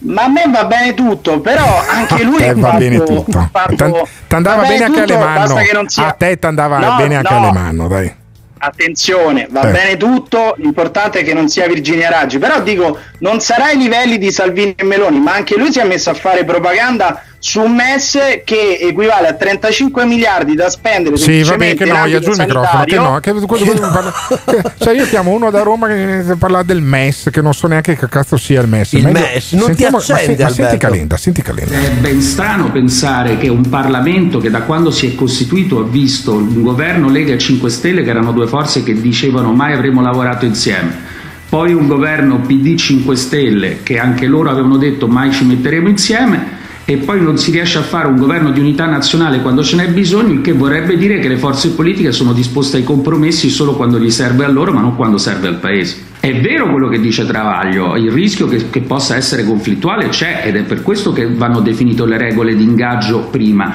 ma non ci saranno alternative, perché quando ti troverai a mancar- mancare 180 miliardi di euro alla fine dell'anno e dovrai fare cose straordinarie come helicopter money, dare i soldi direttamente a cittadini e alle imprese, veramente pensate che si possa fare con un governo di parte, con gli altri che nel frattempo ti aizzano metà della popolazione contro? Ma non si potrà fare così. Ora, eh, io penso che le personalità ci sono, per esempio ci sono gli amministratori locali di centrodestra e di centrosinistra, par- penso a Zaia, ma penso anche a, Gio- a Giorgetti, penso a Bonaccini. Per esempio io metterei molti amministratori locali perché sono abituati a fare meno scontri ideologici, a lavorare più in modo concreto sui problemi e penso anche ai sindaci. Ecco, io non credo che noi avremo tanto la scelta se farlo o no, credo che ci sarà un momento in cui o si ricorrerà allo scarico di responsabilità di un governo tecnico, che sarà un altro scarico di responsabilità della politica, o la politica che fa 2000 eh, eh, giravolte quando gli serve, eh, serve a, a salvare la poltrona, lo fa una volta, fa un compromesso per il paese. Ti piacerebbe il compromesso per il paese, il governo tecnico, Emiliano? Chi vedresti bene nel Eh, sì. governo tecnico? Ma- Chi vedresti bene? Mm.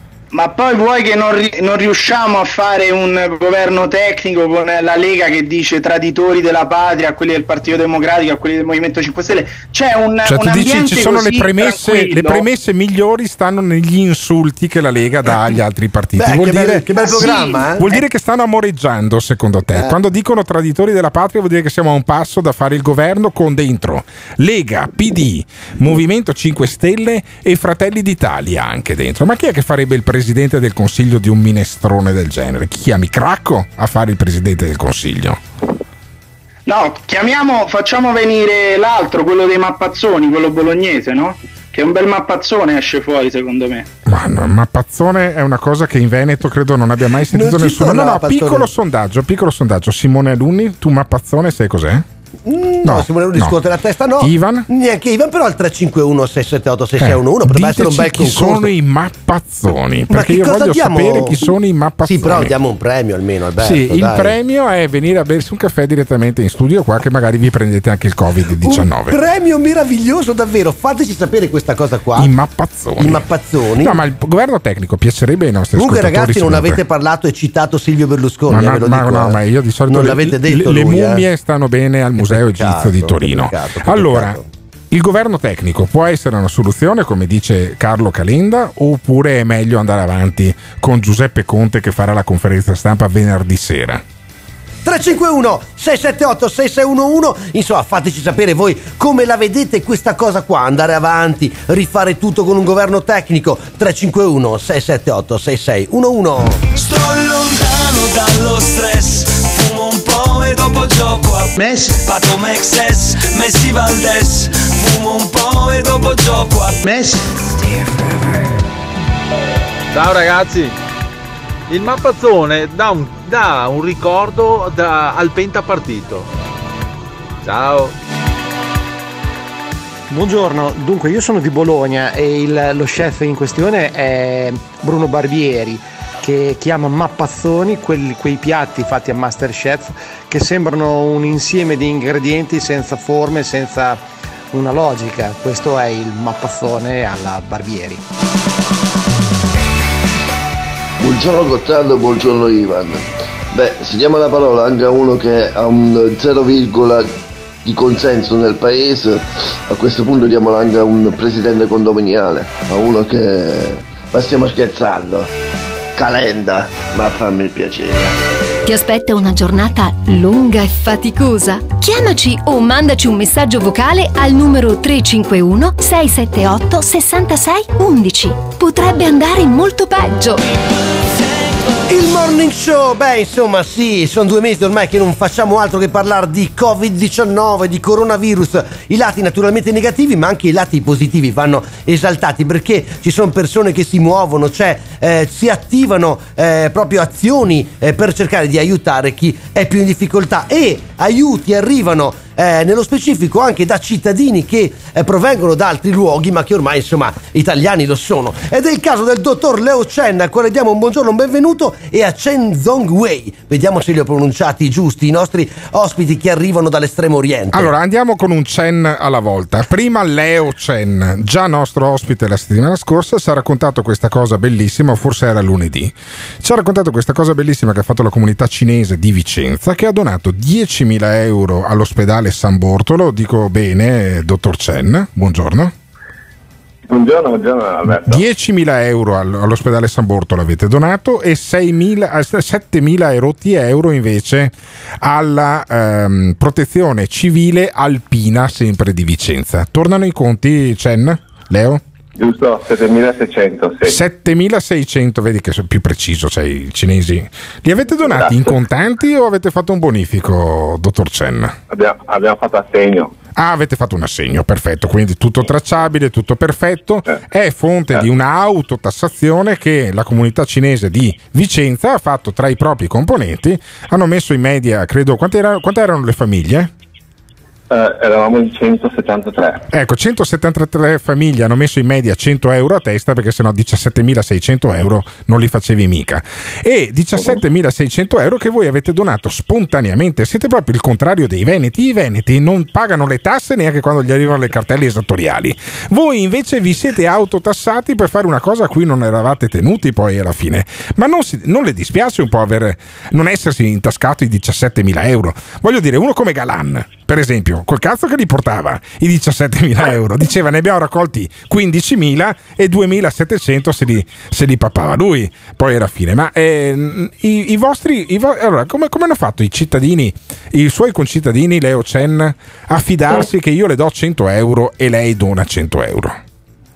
Eh, noi abbiamo ovviamente sua- un gruppo di eh, WeChat, eh, pubblichiamo ogni giorno di quello che riceve Ah, e, e ok. quindi ognuno, ognuno scrive, cioè verifica se è vero scritto o Ah. di quella cifra. È come, è come eh, l'app, è come l'app Immuni praticamente. Voi avete una chat, ma usate WhatsApp o usate un altro tipo di, di tecnologia? Sì, diciamo, us- usiamo eh, eh, è una eh, diverso, eh, si chiama WeChat, è una, eh, una cosa diciamo applicata al cinese insomma. Ah, è una tecnologia cinese con cui voi fate, con cui voi fate le chat. Adesso basta, non è che state facendo un'altra raccolta fondi, vero? Cioè, vi date una calmata che...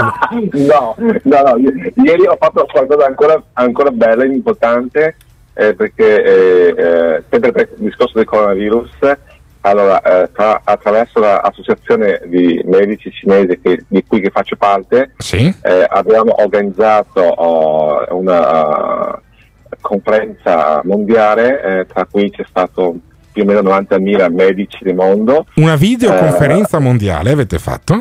Sì, è stato organizzato anche dall'Istituto Sanità Superiore Italiano, Sì. sono presente tanti medici italiani tra cui anche il direttore sanitario di campagna. Sì. E stiamo discutendo, allora ci sono tre più, eh, diciamo, più top di esperti eh, di medicina cinese, eh, ha condiviso eh, la diciamo, esperienza di cura di medicina cinese eh, da solo o combinazione con la eh, diciamo, medicina occidentale. Cioè la medicina cinese potrebbe essere una risposta per la cura al coronavirus. Madonna, 97% di, eh, di efficacia, quindi se più di questo non so Cioè lei dice, lei dice Chen che mentre in Lombardia c'è stato un tasso di mortalità molto alto, in Cina c'è stato un, morta- un tasso di mortalità più basso perché c'è la medicina cinese che cura meglio di quella occidentale. No, non è che sia meglio, sono, sono diverse, diciamo, no? Allora, in Cina ha subito, nella storia dei 5 anni, noi abbiamo subito di pandemia più di 500 uh, uh, volte di pandemia, no? Sì. Quindi eh, i cinesi, dal punto di vista di, di popolazione Sanno, mondiale, sanno come fronteggiare poi le pandemie. siamo, siamo, numero uno come popolazione perché c'è questa medicina dietro che, che supporta. No, e so. questa medicina... Vabbè, adesso, cioè, però, se, se la vostra medicina, gliel'ho anche detto di persona, se la vostra medicina fosse stata così efficace, stroncavate direttamente il virus voi a Wuhan invece poi di portarlo anche in è- Lombardia e è- Veneto. è- è questione- questa questione è un po' particolare. Allora, quindi in Cina eh, quello che guida eh, prima era un medico occidentale. Ah, quindi è, è colpa dei medici occidentali se si è No, ma sparsa l'epidemia niente, in Cina. niente in quel senso di no, non farà intendere, cioè nel senso, oh, nel senso che allora, eh, quel- e quindi il, il primo colpo è intervenuto in medicina occidentale, poi eh, si- eh, per fortuna si sono affiancate insieme con medicina, eh, medicina cinese. Quando è intervenuto la medicina cinese Sono calate le mortalità e i contagi. Cioè, quindi la medicina Shaolin, la medicina Shaolin che pratica anche il dottor Chen, quindi cura meglio anche il coronavirus se affiancata alla medicina occidentale. Le farò curare quando si potrà poi anche la mia obesità, perché io voglio perdere 15 kg. Cazzo, io voglio perdere 15 kg mangiando di più attraverso l'agopuntura. Le do questa sfida. E Dottor invece, Chen, se ce la fa, guardi, sarà un regalo straordinario per tutta la comunità. Beh, sì, eh. no, potrei mettere in palio anche qualche migliaio di Metti in euro. palio qualcosa, Che così poi li doniamo invece Ah, certo. ai bambini in Africa che Certo. muoiono di fame. Senta, eh, Chen, Leo Chen, grazie mille per quello che fate a Vicenza e grazie mille anche per averci girato invece il numero di Chen Zongwei. Buongiorno, buongiorno, buongiorno. Chen. Buongiorno, buongiorno. Quindi da un. Chen all'altro, Da un Chen. ma, ma mentre Leo Chen, Chen è il cognome, per Chen Zongwei, Chen è il nome o il cognome per te, Chen? Chen il cognome. Ah, è sempre il cognome, quindi Zongwei è il nome. Sì. Ma lei ha anche un nome italiano oppure si fa chiamare Zongwei da tutti? È nome italiano, si chiama Chen, basta. Così più Ah, Chen e basta, cioè, è passato conoscere. direttamente al cognome e, e- e chi se ne frega. Come il mio cognome che è Gottardo, che potrei farmi chiamare anch'io Gottardo perché è anche un nome, Gottardo, e quindi Chen ha deciso di farsi chiamare Chen. Chen, eh, il Chen questo padovano, ha un bar, giusto Chen? Sì, sì, sì. E dove Sì. ce l'ha il bar esattamente? Bar sono Salomeo di Rubano, Bar Mulino. Il bar Mulino Siamo di 20 Sormelo anni di Rubano, che è chiuso che da, eh, fine, sì. da fine febbraio, nonostante sia chiuso il bar Mulino e molti bar di altri suoi connazionali cinesi, anche voi con l'Associazione Cinesi del Veneto avete fatto un'altra raccolta fondi. Ma invece di fare come Leo Chen che è- si è affidato a Gio Formaggio, eh, che ehm, invece ha fatto il promotore anche presso i media di questa cosa qua, voi, ve la, voi ve, la, ve la siete fatta ma non ve la siete cantata, cioè non avete informato i giornali, la stampa, le televisioni della vostra raccolta fondi. Come mai? No, noi ci facciamo così. Noi siamo associazione Cine- cinesi del Veneto. Sì. Ogni beneficenza faccio una roba di pone, eh, materiale per uno beneficenza. Cioè ogni provincia raccoglie del materiale o dei fondi che poi dona a delle istituzioni. A Padova Sì. e, al- e a Rovigo cosa avete fatto voi cinesi, signor Chen? Padova sono altri cinesi e no- io non lo so il nome preciso Sì. quanto materiale. Invece noi associazione cinesi del Veneto Sì. fatto 9600 mascherine per le eh, comune. Ah, 9600 mascherine donati al comune di Padova. Sì, sì, sì, anche il sindaco ha fatto Cracciane, contattato anche noi. Poi ha anche fatto mille illum- eh, gli- gli intumi- strumenti in medicina, quelli visiti per le... Quindi mille tute protettive per infermieri e medici dell'ospedale di Padova. No, ho fatto per le legioni perché sono magazzino per legioni e beneficenza, sono uno, ma- uno magazzino per medicina di sanitaria. Ho capito, Tutto- però insomma in qualche maniera vi siete dati da fare a distribuire mascherine e altri strumenti protettivi in mezzo Veneto. Senta, ma come la vede lei in prospettiva la riapertura per il 4 di maggio? Eh, riaprirete i bar? Ci sono qua- c'è qualche indicazione oppure si andrà oltre, da quello che sa lei?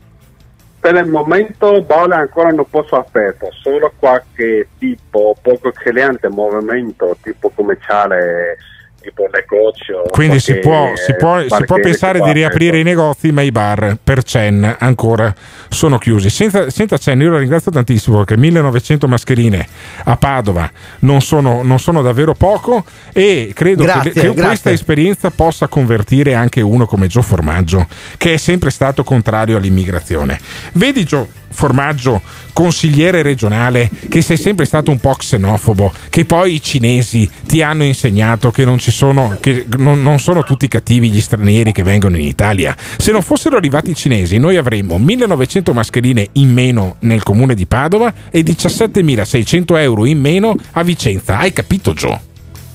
Ma allora, trovami una volta che io abbia parlato male del popolo cinese, anzi penso che, eh, e lo dimostrano i fatti della scorsa settimana, quando assieme al dottor Cheng abbiamo dato 10.000 euro, anzi hanno dato. Ah, bravo, perché tu 10.000 non hai euro. dato un cazzo, cioè li ha dati i cinesi, capisci? Insomma, sì, eh, però eh, sai, loro ci hanno messo i soldi, io ci ho messo l'idea. Ah, Non brutto, messo no? l'idea. Lui ci ha messo l'idea, ma sei cioè, geniale, è eh. come Totò, Grande è come Totò che vendeva la fontana all'americano. Quindi tu in qualche maniera vuoi convincermi che tu, sì, un po' xenofobo lo sei sempre stato, ma la tua xenofobia è razzista nei confronti dei cinesi verso cui non sei xenofobo. Sei, sei veramente No. incredibile da questo Fermo punto qua. di vista. Io voglio dirti che io ce l'ho con gli extracomunitari che si comportano male nel nostro paese. Eh. Quindi te l'ho sempre detto, come con i ladri, come con i rom, come con tutti, io ce l'ho con chi si comporta male. Se mio fratello si comporta male, ce l'ho anche con lui. Ma Io se senti, fossi Quindi tu- automaticamente, guarda, se- eh, sabato scorso eravamo degli alpini assieme a Leo Chen e a Certo. tutti quanti a, a donare suoi amici. 7600 euro alla protezione, nazio- alla protezione civile alpina. È stato, è stato bellissimo no? quando eh, Leo Chen fa al, al presidente degli Alpini. Presidente, signor sindaco, non ho 6.000 euro. Ho detto, ah vabbè, da- dacci quello che hai. Ha trovato 1.600 in più. Quindi da, da- da lì capisci che Ma secondo te, è, gente, è gente concreta. Gio. Gio, Cioè, ma secondo te. Galan l'avrebbe fatta una cosa del genere? Di dare i 7.600 euro? No, a dire guarda, non ne ho raccolti 6.000, ne ho raccolti 7.600, ne ho 1.600 in più. Galan lo avrebbe fatto. Beh, ma eh, dipende da che parte lo, lo guardavi, no? Ah, ok, dipende da che parte lo Che guardavi. grande, Eh, sì, formaggio. hai, sentito, hai sentito che finezza? che- Mamma mia, sei diventato un equilibrista da quando... da quando in consiglio vero regionale? No, vero no? Un equilibrista. Un grazie a Gio Formaggio, ma soprattutto un grande grazie al dottor Leo Chen e a Chen, Yong, a Chen Zongwei che eh, stanno aiutando, stanno dando una mano. ehm, insomma, sì, gli ospedali, i comuni, tutti coloro che hanno bisogno. Grazie davvero. 351 678 6611 e voi cosa fate per aiutare gli altri? Radio Caffè. Il mondo non sta diventando migliore. This is the morning show. Il morning show tutti i giorni dalle 7 alle 10, le frequenze sono quelle di Radio Caffè in FM in Trentino, in Veneto e in Emilia, ma poi c'è anche la possibilità di ascoltarci dallo streaming oppure potete scaricare l'applicazione e su Spotify trovate verso le 11 tutti i giorni eh, il podcast della puntata, caro Alberto, che è una cosa insomma che ci piace ricordare. E noi, a noi piace ricordare che stiamo estorcendo un po' di roba in giro per il Sì, Veneto soldi, per, mezzi. per un gruppo di bam- 30 bambini che sono ospiti di una casa di accoglienza che si chiama Casa Priscilla. Questa casa, casa di accoglienza con l'iniziativa Padova non si ferma, che raggruppa pasticceri, ristoratori e panificatori di Padova e che è, un'iniziativa gratuita, tutta volontariato, che è nata in questa radio, proprio questo- durante questo programma, stiamo adottando, anzi stanno adottando loro che non ci mettiamo niente, anzi io ci- sopra ci mangio anche qualcosa, ogni tanto qualche polpetta me la metto in bocca,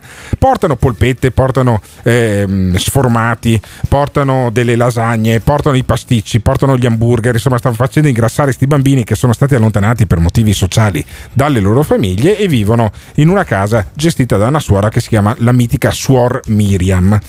Allora, cosa è successo? Che a questi bambini noi stiamo cercando di organizzargli una gita nel parco etnografico di Valcorba perché attraverso Padova non si ferma i- quelli della Fruit Service Giuseppe Lacertosa e gli altri hanno iniziato ad- a sfamare giraffe una si chiama Enjoy, l'altra si chiama Saul, due giraffe bellissime, due maschi, ma mettetegli anche la femmina, caspita, poverete queste giraffe, perché se gli metti un maschio e una femmina nascono degli altri animali. Delle giraffine! Quello che è successo nella vasca degli ippopotami, Ippopotami. e noi abbiamo in diretta la- una delle eh, protagoniste di questo eh, parco etnografico che ha qualche tipo di eh, problema perché eh, il parco è chiuso ma gli ippopotami continuano a mangiarsi metri cubi di frutta e di verdura anche a parco chiuso che si chiama Nicoletta. Buongiorno Nicoletta. Ciao, benvenuta. Buongiorno a tutti, buongiorno a tutti. Nicoletta, allora noi abbiamo incastrato in questa operazione per portare i, i ragazzini. Quelli del caffeine che ci fanno il pranzo, ci preparano i sandwich e i pancake del caffeine. Eh, il presidente di Bus Italia Veneto ci ha detto che ci dà un pullman da 50 posti, così facciamo anche il distanziamento tra i bambini che però tanto vivono insieme. E abbiamo fr- fregato anche quelli di Fruit Service che vi portano la frutta non più vendibile e la verdura non più vendibile a voi che gliela date agli ippopotami. Ma ci danno anche la merenda per i bambini. Ci mancano una trentina di ingressi gratuiti al parco perché se io porto il pullman di- che ho estorto a, a Bus Italia Veneto insieme con i sandwich e la frutta estorti a quegli altri imprenditori e voi fate pagare il biglietto ai bambini senza famiglia io non riesco a, farlo, a, a far pagare il biglietto ce li fate entrare gratis i bambini? ce li fate entrare gratis i bambini? Ma, ma sicuramente sì, non vediamo l'ora, non vediamo ah ok perfetto quando è che riaprite voi il parco Nicoletta? Allora, eh, in teoria, se tutto va bene, anche a noi dovrebbero dare le disposizioni dal 4 di maggio. Oh, dal per cui 4 di maggio essere- il parco di. Valcorba dove diavolo è il parco di Valcorba che ci ho messo 45 minuti da Padova ad arrivare Allora, il Parco Valcorba è a eh, Pozzo Novo, in località Stroppare. a Per stroppare arrivare di Pozzo Nuovo mettete navigatore perché sennò non ci arrivate con Comunque sul che- sito parcovalcorba.com sono tutte le indicazioni anche Palco, stradali. parcovalcorba.com che tipo di animali ci sono? Perché io ho visto due leoni, due cu- coguari, due puma, dei lemuri, tre ippopotami e due giraffe, entrambi maschi. Giusto? Ma poi che altri animali ci sono? Poi abbiamo i leopardi. I leopardi? sì, Non li ho visti i abbiamo leopardi. le- Esatto, poi abbiamo le nascosti? pantere nere, abbiamo i canguri, abbiamo I canguri? struzzi, le zebre, Le zebre! abbiamo le, le scimmie cappuccine. Le scimmie cappuccine, è fantastico. Ascoltami Nicoletta, dal 4 di maggio, eh, in una data che ci mettiamo d'accordo, facciamo, io voglio fare la diretta dal pullman con i bambini, Certo. ok? Perché così veniamo, quindi entrata gratuita per tutti i bambini, io ca- casomai pagherò il biglietto pieno. Dal 4 di maggio voi... Stiamo scherzando? No, veramente, avete fatto tantissimo. Eh, no, no, io guarda che noi... per- Ma guarda che noi del morning show, ma Nicoletta, noi del morning show non abbiamo fatto praticamente niente, abbiamo messo solo insieme degli imprenditori di buon cuore che hanno fatto delle cose positive. Ma è vero che vi portano degli altri cassoni di frutta e di verdura, quelli di, di Fruit Service eh, oggi al Parco Valcorba? Esatto. Sì, certo, certo, ci hanno contattato stamattina Eh. che arrivano stasera intorno alle 6, 6 e mezza con dell'altra verdura Ma scusami, ma gli ippopotami, come si chiamano gli ippopotami del vostro parco? Allora si chiamano Romina, Sì? Mirko, Sì, e Mirko. Bud. E Bud, il piccolino è Bud. Il piccolino è Bad. Quanto pesa il piccolino? Il piccolino adesso sarà un quintale e mezzo. Ah, cioè, pesa solo 150 kg, cioè pesa già, già- già più di me ed è il piccolino. Ma e Romina e Mirko invece quanto pesano? Allora, la Romina sarà 5 quintali e il papà Mirko sarà un 4. Quindi in tutto la, la piccola famigliola di eh, ippopotami fa una tonnellata di carne, ok? Ma quanto, Esatto. mangia, quanto mangia un ippopotamo? Quanto mangia una coppia di ippopotami più il piccolino? Quanto mangiano ogni giorno? A, a peso, a peso non ve lo so dire, comunque mangiano tipo 5 casse di mele al giorno. a 5 testa. casse di mele a giorno a testa, sti ippopotami, per Esatto. mantenersi in forma, per mantenere i 5 quintali di Esatto. romina. E quindi queste, queste, eh, queste- questa Per cui frutta, questa potrebbero essere, Eh. esatto, scusa, potrebbero essere che ne so, mele piuttosto che verdura, piuttosto che meloni. Eh, perché deve essere comunque sempre molto varia la dieta Certo. perché devono comunque Cioè, non è che puoi dargli solo mele o, so- o solo cicoria o solo insalata. cioè, Esatto, l'ippopotamo esatto. c'è bisogno di sgranocchiare cose diverse. Quindi al Parco Valcorba dal 4 di maggio si può rientrare. Noi entreremo con 30 bambini più me. Io faccio, mi travestirò da ippopotamo, e, eh, anche perché un po' la, un po' la stazza ce l'ho. E, e poi. ehm, siete stati adottati non solo da Fruit Service, ma si è creata una specie di catena di solidarietà intorno al vostro parco. Sì, guardi, veramente non credevamo. Abbiamo scoperto che in Italia veramente c'è il mondo del cuore, veramente abbiamo avuto un, un sacco di risposte. Vi hanno dato una mano la Coldiretti, ha- eh, aziende private, cioè si sono mossi, ma alla fine quindi riuscite a rimanere in piedi voi come parco.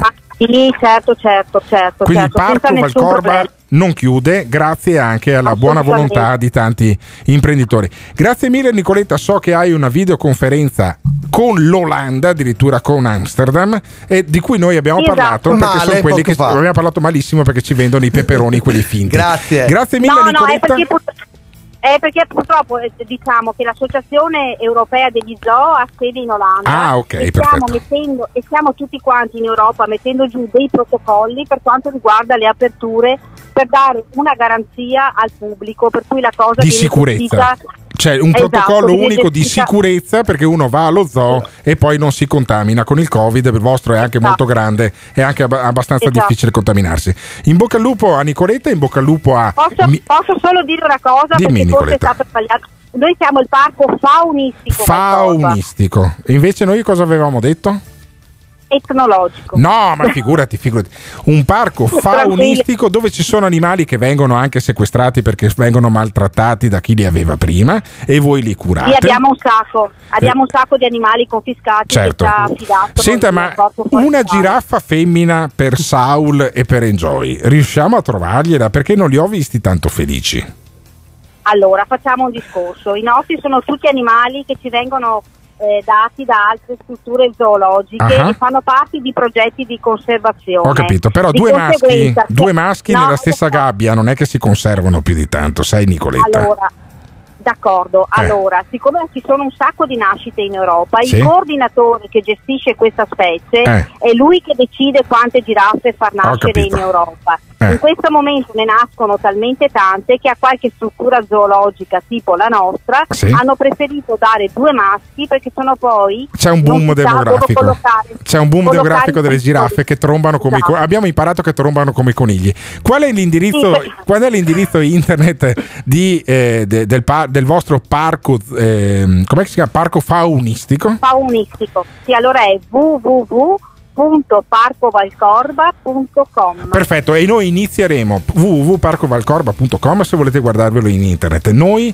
la seconda settimana di maggio prendiamo un pullman che gli abbiamo fregato a Bus Italia Veneto, ci mettiamo dentro i sandwich e i pancake che abbiamo estorto al caffeine, con la merendina di frutta che abbiamo eh, uccellato a Fruit Service, 30 ragazzini che non vedono la mamma e il papà perché chissà cosa gli facevano e li portiamo tutti per un'intera giornata a www.parcovalcorba.com. Io sono felicissimo di questa cosa qua.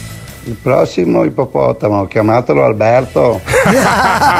bell'idea, bell'idea davvero. E poi Alberto ha talmente, è talmente sportivo che apprezzerebbe davvero questa cosa qua. 351 678 6611 anche gli animali poveretti costretti a star da soli isolati a causa del coronavirus. Ma quando finisce il 4 maggio 351 678 6611 The Morning Show. Sai Alberto, Ivan, che forse si stava meglio a casa che a lavoro, perché Simone a Luni mi passava molti più messaggi. Non avevo il fiatone e mi ascoltavo il Morning Show in Santa Pace, adesso è quasi impossibile. Morning Show tutti i giorni dalle 7 alle 10 tra le funzioni di questo straordinario programma, diciamolo dai, oltre a chiaramente muovere buoni sentimenti e quindi ehm, creare, mettere insieme ehm, forze che ehm, aiutano altri, insomma, eh, buone azioni, noi impediamo anche a giovani come Emiliano Pirri di diventare eh, uno scienziato politico, di laurearsi perché gli rubiamo tre ore al giorno tutte le mattine, caro Alberto, e non so se questa cosa ti lascia tranquillo la coscienza, voglio dire, ecco, perché Pirri è uno che studia. Vabbè, adesso che studia eh, lo dimostriamo. Cosa hai tratto? Lo interroga, capito? Cosa hai tratto, giovane Emiliano, da questo programma questa mattina? Cosa ti ha impressionato di più? Cosa ti è piaciuto di più? Cosa ti è piaciuto di meno? Fammi la morale di Pirri. Vi ricordate quando Di Maio chiamava il presidente Xi Jinping Mr. Ping? Mr. Ping, ve lo ricordate? No, non ce lo Alberto ricordiamo. Cotta- Eh, Alberto Gottardo è diventato il Mr. Ping di, di questo morning show, secondo me. Eh, E questo fa ridere? Va benissimo. Va, be- va benissimo tutto, vanno benissimo le, le ottime azioni del, del dottor Chen, eccetera. Però Sì. addirittura che devo ringraziare la Cina che ha eh, che praticamente ha veicolato il virus, ha nascosto i morti, l'ha portato in tutto il mondo, l'ha reso pandemia e poi per, per mangiare delle zuppe di pipistrello che io debba addirittura ringraziarli mi sembra un po' troppo. Ah, quindi tu dici niente ringraziamenti a quelli che distribuiscono soldi e mascherine se non avessero mangiato A le zuppe di pipistrello sì. o i topi vivi. Ti ricordi quando Luca Zaia diceva che abbiamo visto tutti i dai, cinesi ce mangiare i topi vivi no? e in giro per il mondo? Quindi tu dici no, se, no- se loro non avessero mangiato zuppe di pipistrello e topi vivi. Che sa- sai perché noi possiamo in questo, mh, dopo una settimana 116 eh, positivi dei quali 63 non hanno sintomi, stanno bene Certo. e ne abbiamo solo 28 in ospedale? Sa perché?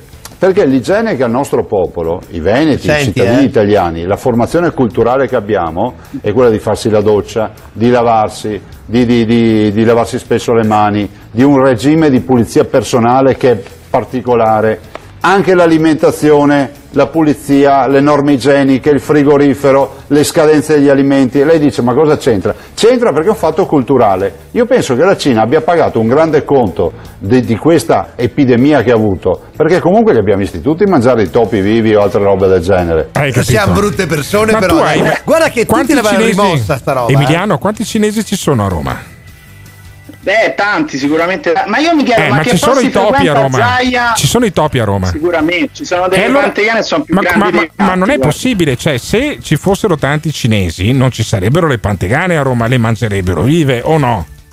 Punto. Ma poi che posti frequenta per vedere i cinesi che mangiano vivi i topi, neanche li ammazzano. Non lo so, non lo so. Ma forse si riferiva a qualche video su Facebook o su YouTube. Tu sai che in base al video che è girato su Facebook, poi noi in Veneto abbiamo la sperimentazione dell'Avigan, di cui tutti i rifiuti, però, di questo farmaco giapponese miracoloso, tutti i rifiuti di fare la. ehm, la traslitterazione, l'anagramma.